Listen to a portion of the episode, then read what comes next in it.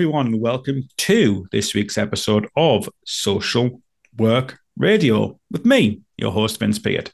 Once again, and always, we are joined by our captain, Tilly Baden.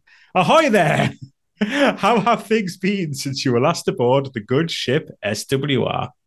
Hello, everyone. So, yeah, it's been good. Thank you. Um, it's been a couple of weeks since we last spoke, wasn't it? Because you've been off on your holidays, and um, I was in London this weekend, just gone. Um, I went to see Frozen the musical, and it was amazing. I love Frozen. I love everything Disney, as you know. Um, although I my social work skills were put to the test when I had some really annoying kids sat behind me. Huh. Um, that kept talking and then wanting to go to the toilet and then kicking the back of my seat and just being really annoying. And I did want to throttle them, but I had to remind myself I was a social worker and that would be frowned upon. Um, but yeah, that was a really good show. Uh, went to the National Art Gallery, which was really exciting. to see all the art.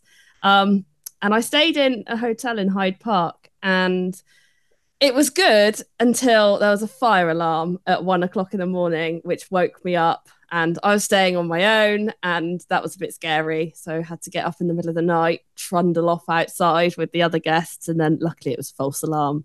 Um, but that ruined my night's sleep. But apart from that, it was a really good weekend. But I'm more excited to hear about your Berlin trip because I know we've caught up off air about this, mm. but tell me all about it and, and share your stories with the listeners.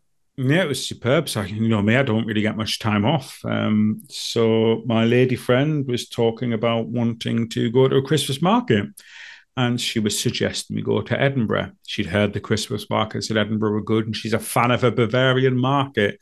And you know me, Tilly. I'm not. I'm not a man to do things by half. In for a penny, in for a pound. Is that not the man I am? Exactly. I would expect no less from you, Vince. No, no. So I said to her, "Well, if you like Bavarian markets, let's go to Bavaria." And she said, "Yes."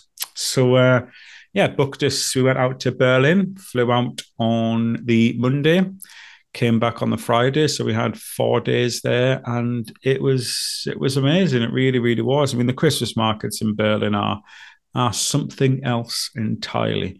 So as well as hitting up, uh, we did we did three Christmas markets a day. That was our average. That was our par for the course. As well as really milking milking as much Glühwein and Wurst as we could out of those markets, uh, getting all the festive cheer that we could fill ourselves up with. We also um, had a good tour of Berlin. So on the first full day there on the Tuesday, we went to the Reichstag building and went to Brandenburg Gate. On the Wednesday, we went up the Berlin TV Tower, which was amazing. So you can go up, you can book for breakfast, you go up there. And this tower is 210 meters tall, tallest building in Berlin. At one time, it was one of the tallest um, constructions in the world. And the dining room revolves. So every half an hour, there's a full revolution of the rooms. The room literally revolves by itself, which is amazing. So as you sat down having breakfast, you get a you get a bird's eye view of Berlin, which was amazing. And then on the Thursday, we um, checked out the wall, went over to the uh, East Berlin train station, walked up and down the the Berlin Wall Gallery, which is a 1.3 kilometer section of the wall, which is the longest section of the Berlin Wall still left. And every 10 meters or so, there's a block of the wall which has been done up in various different murals and paintings by artists, and that was really, really good. But we were blessed with the weather. It um, it snowed the entire time we were there. Like, how lucky is that? That's so magical. Oh, was it cold though? Was it, or was it? oh, it was manageable? freezing. It was yeah. the now the four days we were there, it wasn't above zero degrees Celsius for the entire time. Wow. Literally snow oh, yeah, yeah. I had my thermal long johns, I had my four layers on, you know, it was yeah, really it was it was really really cold. It was it was really cold indeed. But again that's exactly what you want. If you go to berlin for christmas market you want the snow. So yeah blessed. It was it was a superb time. And um already looking forward to going back again next year. I would, I would love to make it a Christmas tradition. It, um, it was just a really, really nice way to kind of have a, a week off um, this time of year because things are ever so hectic. I don't know about you with work, Tilly, but wow, not not not to coin a phrase, not to make a pun, but even children's safeguarding. I'm sure I speak for me and all our listeners when I say we are snowed under at this time of year. I can't imagine it's any better in adults with winter pressures, is it? No, I mean we've we almost don't get winter pressures anymore because every year is every day is a pressure. Um, just life pressure. Of wind, just, life, just life pressure. pressure. Um, so, but yeah, I, I know what you mean. It is obviously very very busy, um, as always. But going back to Berlin, thank you very much for all the tips that you've given me. Because listeners, I'm off to Berlin this weekend. We both booked these trips separately. We didn't know that each other were, going within the space of a week. Um, I'm going with my mum, so um, looking forward to going to visit all the Christmas markets. And thank you for for all the tips on where to go. Nice, nice. Um, Right, let's uh, let's uh, leave Berlin behind and uh, crack on with this week's show. You ready to do this, my friend?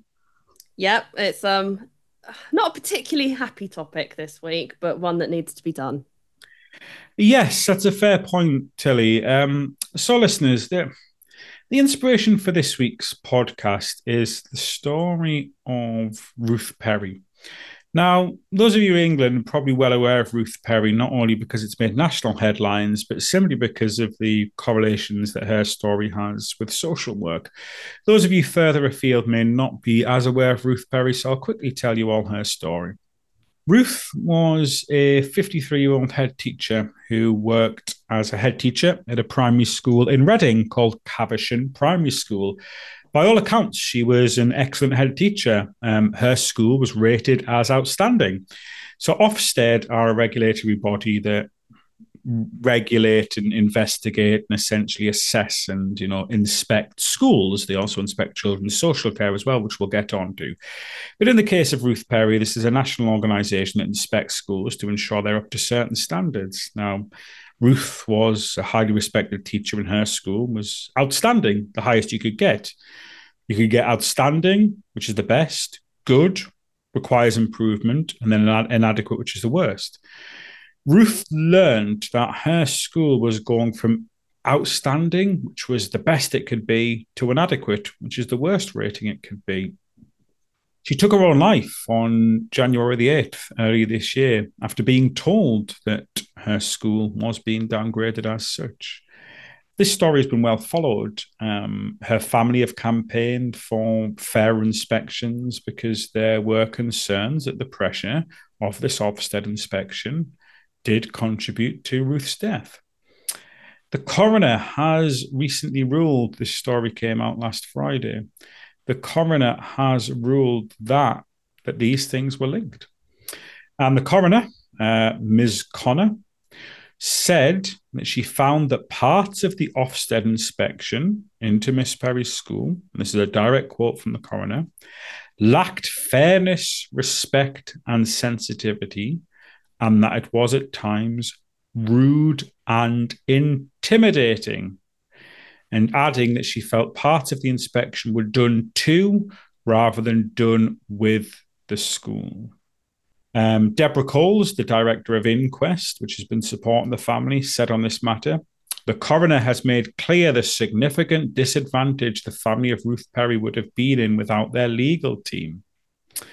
The absence of equality of arms and power imbalance in such cases is unjustifiable, and a stain on a democratic society needs to be urgently addressed. In light of the evidence, it is clear there needs to be systemic change in the hope that future deaths are prevented, and her death has made a difference and done some good as she did in life. So, Tilly, pretty conclusive, pretty conclusive here. You have a coroner clearly saying that an Ofsted inspection likely contributed to the death of a head teacher and that this inspection was lacking in fairness, respect, and sensitivity, and at times rude and intimidating. What does that say about Ofsted and, in particular, the inspectors that were presiding over this inspection, which we can clearly say now, given the coroner said this, likely contributed to this head teacher taking her own life and dying by suicide. Well, the coroner doesn't mince her words, does she? Um, no. I mean, she's she's come out and that's that's a really damning statement to make, um, and obviously founded in evidence. Um, I hope those Ofsted inspectors and the Ofsted processes that sit behind them are, are really thoroughly looked at as a result of this. Um, like no matter what sort of job you have to do, and and don't get me wrong, in, inspections have their place. Um, I think we we it, it's a good thing overall that we have them, but there is no excuse ever for being rude and unprofessional um, and making someone feel like it's all their fault. Um, there should be a an evidence based um, assessment based on the actual the, the situation and not personal views. Um, no one should have to be made to feel like that at work. If you've done something wrong or if the systems within the school aren't up to scratch then there's ways and means of addressing those with the proper channels. And obviously that's not how it went down with with this um, primary school. Um, it's it's inexcusable would you care to share with us just a little bit about how investigations of services work and adult social work in terms of how things work both for services, you know, local authority services, how you're inspected, but also explain a little bit about, and people may have heard the term Care Quality Commission, Quality Care Commission, is it? I don't even know the exact term. Care Quality Commission, yes, CQC. See, I was, um, I was right the second time. Care Quality yeah. Commission. uh, Quality Care Commission. It sounds the same. same um, thing. Yeah. Would you yeah. like to explain just briefly to our listeners and to me, evidently, how those two things work, just so we can understand how inspections might work. And then I'll do the same for children's services here in the UK. Yeah, of course. So I can only speak for England because um, that's where I practice. I don't know where um, how things run in other countries. Um, but within adult services that are run by local authorities, we have just started a new set of inspections from the Care Quality Commission or CQC. Um, and as far as I'm aware, apart from the two pilot local authorities that kind of tested out this new model of inspections, local authorities inspections haven't started yet and from january 2024 we'll start to hear when potentially we might be inspected so it's a little bit of an unknown at the moment um, and i think all local authorities up and down the country are preparing as best as they can and, and there's probably a bit of panic that sits there too to try and make sure that um, that services are as run as effectively as possible, um, that all the information that CQC will want to inspect is, is, on hand, and that our systems are fit for purpose. So, CQC for adult services will be inspecting local authorities against the Care Act 2014. That's that's the legislation that we operate under, and they will be assessing about how well we meet those statutory duties. But in terms of what the actual inspections will look like, um, we're not really sure yet. Um, watch this space, and I'm sure we'll hear more as local authorities start receiving those inspection dates um, at the beginning of next year. Nice. Um, I'll just briefly explain the same for children's social work then. So, children's social work, we are we are overseen by Ofsted, exactly the same organisation, which um, has, again can be quite clearly said likely contributed to the death of Ruth Perry.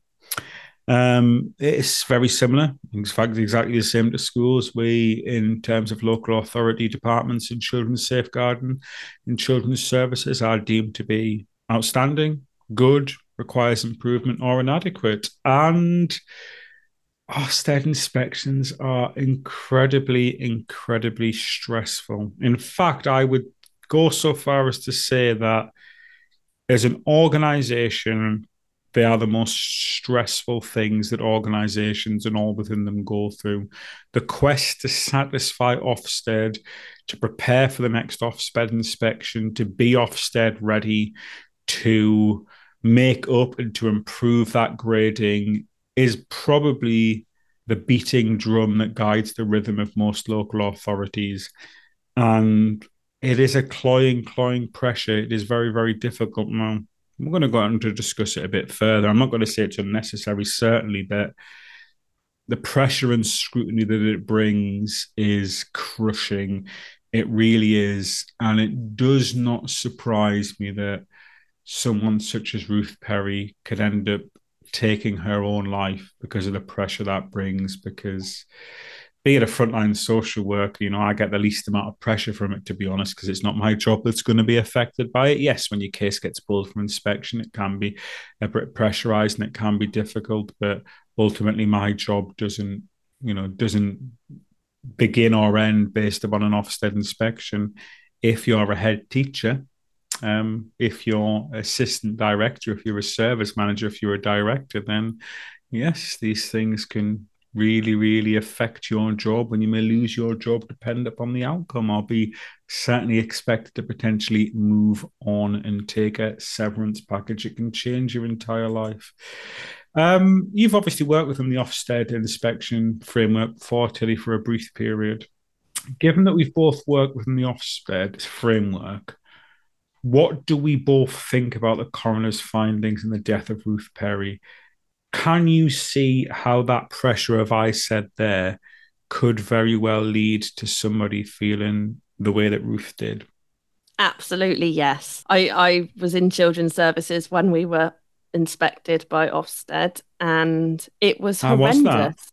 horrendous. horrendous. I mean, uh, fortunately, not really for me as, as, as a mm. frontline social worker. As you said, it, it, it doesn't necessarily impact too greatly on the staff that are actually you do you escape it don't you line. you kind yeah, of escape it you do but i remember watching managers service managers coming out of meetings in tears um, wow. i know wow. people had to leave their jobs because of it um, some of the scrutiny was that was put on was in my opinion completely unjustified because they are looking at a tiny snapshot and that's the problem with any sort of assessment. And it's, it's something that we have to be careful with as social workers when we're assessing yeah. risk. Um, we're, we're only looking at a tiny little glimpse into either someone's life or, or in this case, an organization's working um, and performance levels. So you've got to be very careful about not making sort of sweeping statements or snap judgments. Um, and everyone can have a really bad day. Um, we can all experience that. And sometimes, sometimes they look at a case and actually on that day wasn't someone wasn't performing at their best, but yeah. that then that can overshadow every single good bit of work that that person's ever done. What it doesn't take into account as much as it should is the system pressures. Um, we all know that services are not at their best. Um, it doesn't take a rocket scientist to work that out. We, we've suffered for, from years under an austerity government, and services and resources have been stripped back below the bare minimum. We're working often in, in unsafe and under resourced environments. So, of course, there are going to be mistakes made. Um, people aren't going to receive the service that any of us really want to provide. We're just trying to get through doing the best that we can with what we've got. And I don't think these regulatory bodies necessarily take enough of that into account. Um, and, and certainly from my experience of that Ofsted in, in inspection, it became very personal. And that is a really dangerous place to be because it shouldn't be personal. This is about someone's practice, not about them. I fully agree with everything you say there everything you say there. I, in my experience of the Ofsted inspection framework, I found it to be very, very cold hearted. Very cold hearted indeed. There is there is an us versus them ethos.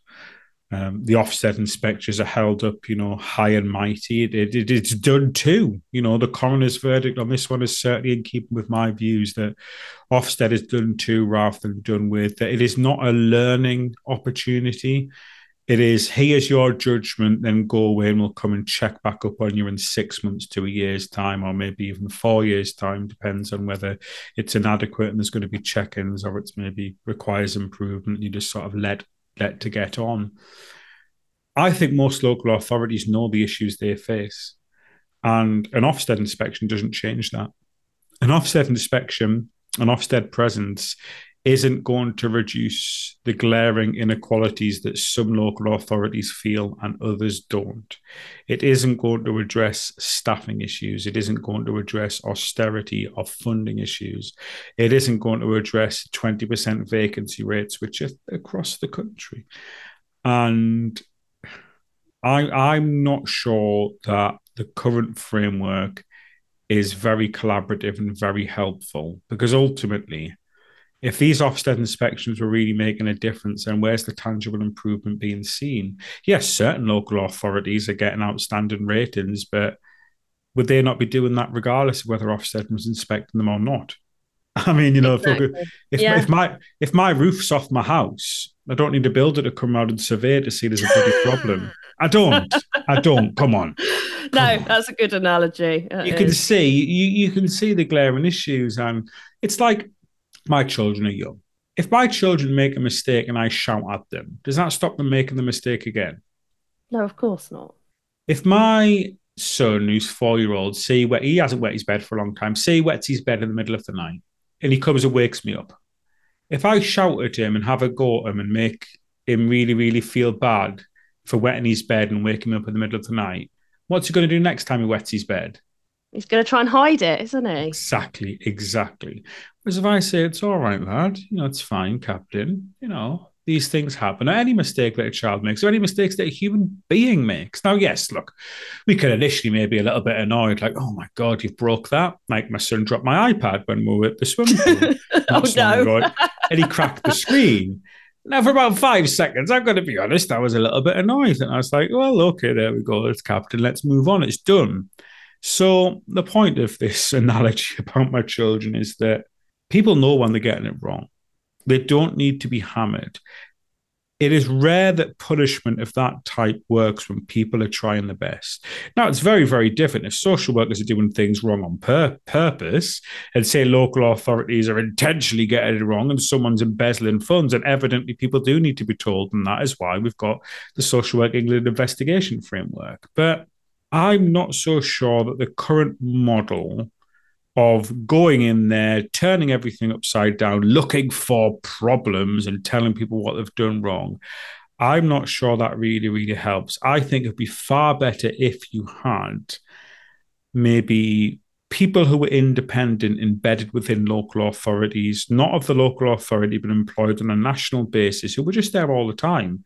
Almost like what principal social workers should be. Say you had a principal social worker that wasn't directly employed by that local authority, but was employed by the government, reported back to the government and they were there just as practice improvements and practice leads. And it was an ongoing process where people learned from almost like the, what the what work center was trying to do in social care you know good practice sharing best practice and just making sure things are done right. And i just think you know we would be having a far kinder a far kinder approach to inspection.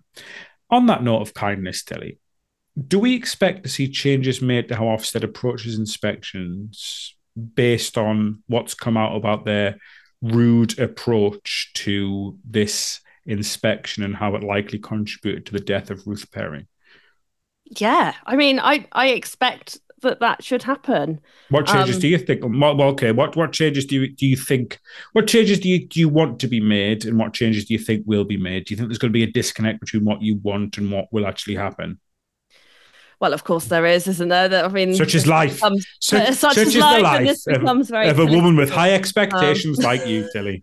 and, the gap the between is, fiction and reality. People go into these these jobs in mm-hmm. Ofsted and in CQC because generally they want to improve services. People don't go in with the motivation to do bad things, or the majority don't. You might get the odd person, as within any service. But what is it that's made them rude and unprofessional? Is that the culture that they're working within, or is that something about themselves? And if it's something about themselves and, and their professionalism, well, that needs to be addressed in within their management structure and supervision and competencies, because that should not happen. That would be the same as if if someone said that a social worker was rude and unprofessional, that would need to be investigated. Their, their practice would be looked at, and and either support given to make changes or actually that individual might not be best placed to work in that field. But if it's something to do with the culture and the way in which their employees are being made to carry out these inspections mm. and that this cold hearted judgment that they are being asked to deliver if that's that's kind of part of their job description and their day-to-day work well that's a really serious issue and that needs to be addressed and go back to the drawing board really and and start the whole inspection process sort of rip it up and and start building it again um, and and I I like your idea of of having independent principal social workers. I think that would be a really good starting point. And going back to the the the rating systems that they use, because Ofsted and CQC use the same rating systems.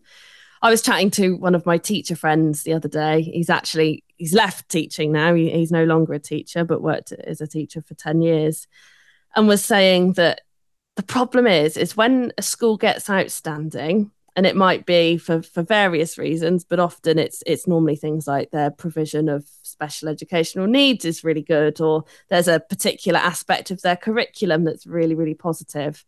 Well then that school will get an influx of parents wanting mm-hmm. their children to go there. So the demand goes up but the resources that the school have don't get um, that don't improve that doesn't go up. So actually then they become more and more stretched and suddenly a school that was doing really well in a particular area can no longer cope with the demand and then will start to fail ah. and i just thought that was a really interesting yes. point. and and when i thought about um, how that applies to adult services because because care homes and domiciliary care providers are, are inspected under cqc again using the same ratings and I've always thought that the ratings don't equate to what I would call a good quality service.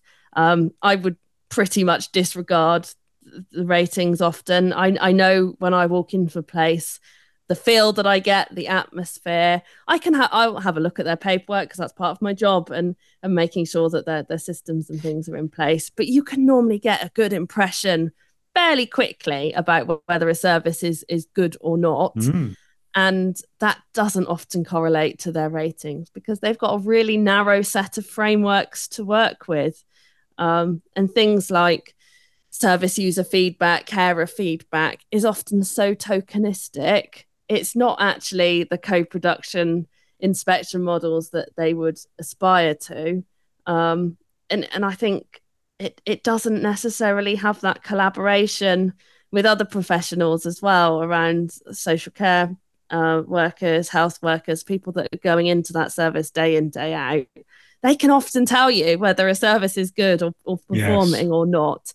Um, and again, that often does not equate to a rating um, that may have been given several years ago as well, because because uh, these these inspections don't come around all too often for the well performing services.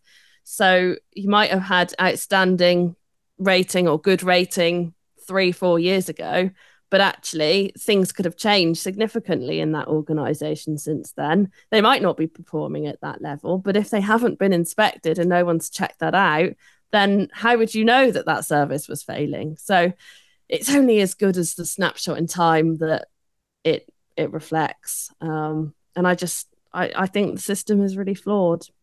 You make a good point there about you know who's doing the feedback because if you were you're a big fan of musicals if mm-hmm. you had heard there was a new musical out, would you trust the view of one single theatre critic, or would you trust the views of a hundred theatre goers? Whose view would you go by in terms of whether that was a good musical or not? Would you want the reviews of a hundred people just like you, or would you want the views of one professional critic? Oh, the hundred people, definitely. Critics there are go. there to be critical. There we go. That's it, and that and that. Yeah and that is the parallel that we see here. You know, Ofsted are there to be critical. That's their mm. job. Um, and this is the strange thing in social work. We are we have to hold our hands up. We are very, very poor at getting feedback from our clients. Now, yes. in children's social care, client feedback is very, very difficult because the majority of times you're involved with a family in my line of work, it's not voluntary. It's because something's evidently gone wrong. Now, it doesn't stop you getting positive feedback, but it can be difficult to gain feedback when it's not a voluntary position. But still, we should get better at getting it, particularly from the children at the heart of the matters. Um, thinking about this kind of adversarial culture within Ofsted, do we think this is a wider issue too? I.e., do we potentially see an adversarial culture with Social Work England investigations or perhaps internal investigations against employees? Well, yes, Vince. I read your article that, that came out this week. So, yes, I think it does. Um, you, you gave some good examples within that article of investigations that were completely unfounded and mm. um, uncollaborated with, uh, corrob- no, corroborated, that's the word, with evidence. Um, so yeah, perhaps you want to explain that to the listeners that perhaps haven't seen the article. Yeah. So what what Tilly's referring to is um, a couple of articles that back in February, actually, guys. So if you want to just go on and if you want to read these, if you just click on my name and um, look at any articles by me, Vince Pate, and if you click on my little name, it'll take you to all 104, I've written 104 articles. That's two years worth of daily articles, columns that I've done for Social Work News, Tilly. Um, so if you want to head on, you can check this. It's from uh, February uh, 23rd, 23rd of February. So uh, almost 10 months ago. Um, basically, I'd read this story about Social Work England. They'd had, they'd had a social worker under investigation and suspended for 22 months based on hearsay evidence that he was drunk. So there's a social worker who had an investigation underway for almost two years. And Social Work England went so far, they went to the High Court to extend this investigation. And then they just let it go without so much as a whimper and simply said that, um, yeah, well, actually, there's no evidence you were drunk. Um, the panel heard that none of the service users Mr. R was allocated to had made any formal complaints about him. And there was no direct evidence at all of allegations made against him. And any evidence that was available was hearsay evidence. And this is someone's entire life, Tilly. You know, it's shocking. how would your it's life look if you couldn't work? How, how would your life look if you couldn't work for two years? Well, completely different. I mean, you can't even afford a roof over your head, can exactly. you, if you lose your job? So you're homeless and everything that follows. So this, you know, you're suspended for 22 months for unfounded hearsay allegations. And then, if you're honest and you tell any new employer, because any new employer in any sort of social care job will ask, "Well, are you currently open to investigation anywhere else?" Yes, I am. Well, I'm sorry, we can't employ you. You know, this is on hearsay evidence. This is on hearsay evidence. This man was drunk without any complaints whatsoever. So I oh, honestly, I read that and the, I I see that the injustice of it, that someone's entire livelihood can be suspended, their life can be turned upside down for 22 months, to the extent that Social Work England will go to the High Court and seek a special order to extend these to extend his suspension now, surely we knew this evidence was hearsay right from the start. Why on earth does it take 22 months?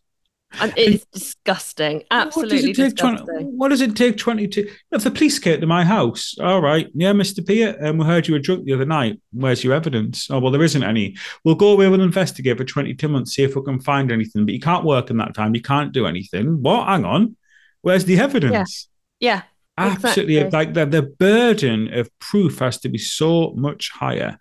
Um, so I wrote an article about that, basically saying that look, Social Work England must establish more evidence before starting life-changing investigation. You know, this was a 22-month investigation; it was just discontinued. Um, yeah. And and also, what about the impact on his family as well? Exactly. Um, I mean, I, I don't know what area he, he works in or, or what area. I don't know if he has a family or, or other people to support, but this is, doesn't just impact on him, it impacts on on potentially loads of other people as well. It's it's shocking. Well, the impact actually, you, you, make a fair point about the impact of these investigations, but um, there was some research done not into Social Work England, it was done into our formal a former regulator, the Healthcare Professional Councils, the HCPC, but the investigations are more or less the same. So I'm pretty sure this would be just as relevant. And it, uh, there was a, some research done around five years ago, and it found that fitness to practice investigations can result in people experiencing significant stress and, in some circumstances, leads to social workers considering or attempting suicide. So, look, Ruth Perry did um, die by suicide, but this investigation culture, this idea that we must scapegoat. Someone must be to blame. We must drive forward standards and we have to blame someone. We have to label local authorities as inadequate and we have to demonize social workers and suspend you from your job for 22 months whilst we find out if you've done something wrong or not. We don't know you've done anything wrong, but we're going to suspend you for 22 months while we try and find out. Wow. Wow. well, how does that fit within the, the ideals of natural justice? And freedom, beauty, truth, and love, and and and congruence and empathy and person centered practice. You know, imagine if we did that to our clients. Well, I yeah. think you might have done something wrong. We don't know yet, but you know, we're going to put you on this plan. We're going to put you on a care order. We're going to take your children off you for 22 months while we try and work something out without, without an evidence of proof. It's shocking. It's absolutely shocking. Now, look, I'm not saying that social work going to need to abandon completely, just as I'm not saying that Ofsted need to abandon their work completely, but there has to be some form of common sense here, does there not, Tilly? There has to be some sense of seeing the human at the end of this investigation process. You know, why so adversarial? It doesn't make sense. You know, the HCPC and well now Social Work England. I'm just talking about the HCPC because you know that was the research from five years ago. But these regulators we've had, they're there to improve practice. They're there to make sure we get it right. But surely they aren't there to go on witch hunts and suspend people for 22 months based on nothing but hearsay and then simply discontinue the case and say, well, actually, we've done our work now. Sorry it's taken us 22 months. Crack back on with your life. And you know that this social worker would have got nothing more than a letter saying the case has been discontinued. How can you justify two years? How can you justify two years worth of work? Shocking. Absolutely. These are people's well, lives that are on hold. You can't justify it. That's the point. It's just indefensible that that's happened and i'm sure that that social worker is not the only one um oh no i'm God, sure there are many many others no, that have experienced that i i know social workers that have gone for the investigation process i know them personally um and i know other social workers who've contacted me via um social media to share these stories with me. This is going on every single day. People's lives absolutely suspended and just left in limbo. Now, yes, of course, there are some stories which are absolutely abhorrent, and we cover them. We cover the many cases of social work malpractice on Social Work News. We write story. Just last week, we uh, covered a story about a social worker being suspended because he failed to report the fact that he noticed padlocks on the outside of a child's bedroom door. Well, evidently, you're unfit to practice if you don't think to report that. Of course, you are. But these are very yeah. different things to some hearsay that somebody thinks you might have been drunk. Oh, well, okay. So if somebody's going to say that about you or me tomorrow, tell you, Oh, we heard they've been drunk. Is that our job? Suspended for 22 months. Well, it sounds oh. a bit talking about Germany. It's start, eh, is that not how the Stasi went on? Are we not, you know, are we not on the wrong side of the Berlin Wall here, going on that way? Spinal, I think he was drunk. I think she was drunk. Well, let's strip them of the job for 22 months and let's look into it and try and find if we can find some evidence. Where is the burden of proof? Same with Ruth Perry. Where is the burden of proof? Are the children saying the school's inadequate? Are the parents saying the school's inadequate? No. Do you know what it was, ironically, that she was going to get downgraded for, Ruth Perry? Go on. The safeguarding policy. Now, wouldn't you think, wouldn't you think a nicer inspection might be like if I take my car for its MOT, okay, your car goes for its MOT, you take it in, then what do you get? You get the inspector says, by the way, this might fail on its MOT. Um, go away and get this done, bring it back, get these repairs. We'll give you some advisories. You come back, your car's past fit fit for the road, crack on do you not think an Ofsted better way of going on might be? Oh, by the way, Miss Perry, um, we've identified that there's some issues here regarding your safeguarding policy.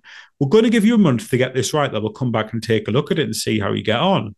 Now, don't get me wrong, Tilly. I'm pretty sure she'll be working like a blue-assed fly, and I'm pretty sure I'm pretty sure that her nights would be very, very busy. But at least you give them the opportunity to get it right. Or how about even better? How about we say, well, actually, Miss Perry, your safeguarding policy isn't really up to scratch. We've got some experts that are going to help you. We've got somebody here that's a safeguarding expert. They do best practice and they support all your schools in their area, in your area. They're going to come along and they're going to do this work for you. We'll help you get you up to speed. Sadly, it's a provisional inadequate rating. The rating will be inadequate if you don't get this right, but we'll come back in a month's time. We'll give you the opportunity, or even two months' time, even three months. But no, we say, right, this is inadequate. We'll come back in a year or two's time and see how you're getting on. You'll carry that label of shame from that point onwards.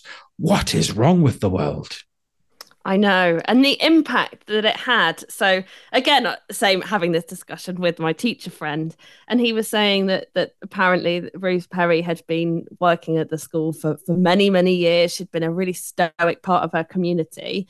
And the the the fear that she had when she got this inadequate rating was that the whole community would then suffer as a result because house prices and services and the wealth of an area can be determined by the schools within that catchment area.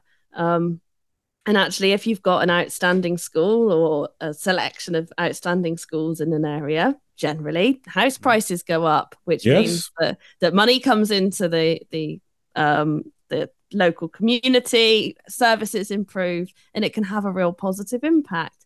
But on the flip side, as soon as someone gets a, a school gets an inadequate rating, house prices drop. People then struggle financially. People that has a no, knock on impact on the local economy. People lose their jobs, and that is just horrendous. That that one person would feel that sense of responsibility when actually that the whole system was flawed to begin with and it should never have happened. Why wasn't she just supported to support to improve that safeguarding policy? Why did it have to come to that? Doesn't make sense? Does it again like your mot for your car it absolutely doesn't make sense at all. It just it, it, it is where is the benefit of that? Where is the benefit not not simply because it because it doesn't improve things. This is the this no. is the madness of it. It's not helpful you should be no. going in and actually, but you know what? We've identified a problem here, not we're going to set you to these standards. And if you don't do them, you're going to get told off. Well, no wonder people are so scared. No wonder yeah. people are so worried. You know, and then it's not been done intentionally. Take, no, parents take their children out of the school, so the school numbers go down, and and schools are funded based on the number of children that they have on exactly. their books. And well, surprise, surprise, when the money dries up and, and goes down, then you're going to have less teachers, less support staff. And actually, a service is then going to become inadequate because it's not going to be able to sustain itself based on the limited financial income that it receives. So it's just a vicious circle of it. And this is the pressure. This is the pressure, the pressure that these people are under. And, you know, just another reminder of why I never want to be a, a, service manager or an assistant director. Why I made the decision to go into independent social work and to hone my skills on the front line. But uh, I propose that there should be a better way to this, Tilly. Like I always used to say to you on the podcast, give me answers, and you would say, give me answers yourself. Well, this time I am bringing you some answers. So, do you know much about the airline industry, Tilly, and how they deal with problems? Well, I know a little bit more since I've read your article. Oh, but, good um, answer, my friend. Good answer. I didn't know much before, so enlighten me.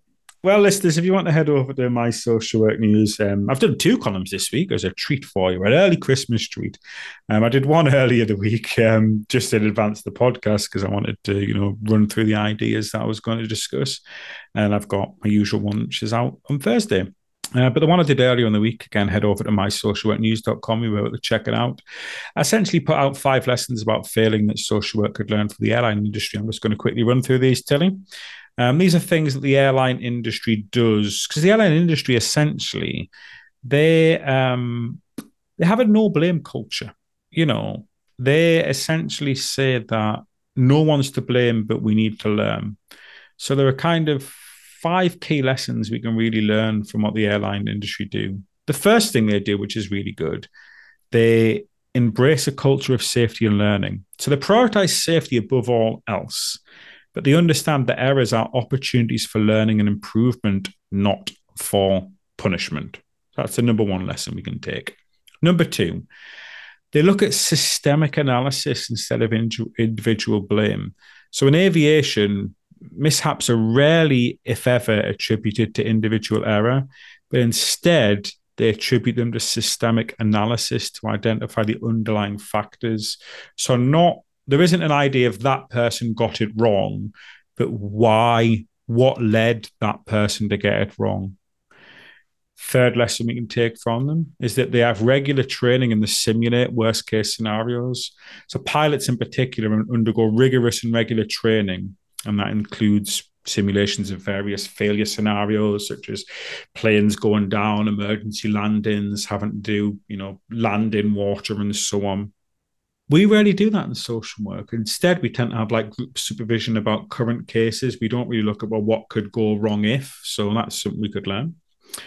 Fourth lesson is that there is a lot of collaborative problem solving and peer support the airline industry are really good at emphasizing teamwork and peer support and addressing issues. And they kind of understand that collaborative approaches yield better solutions than individuals.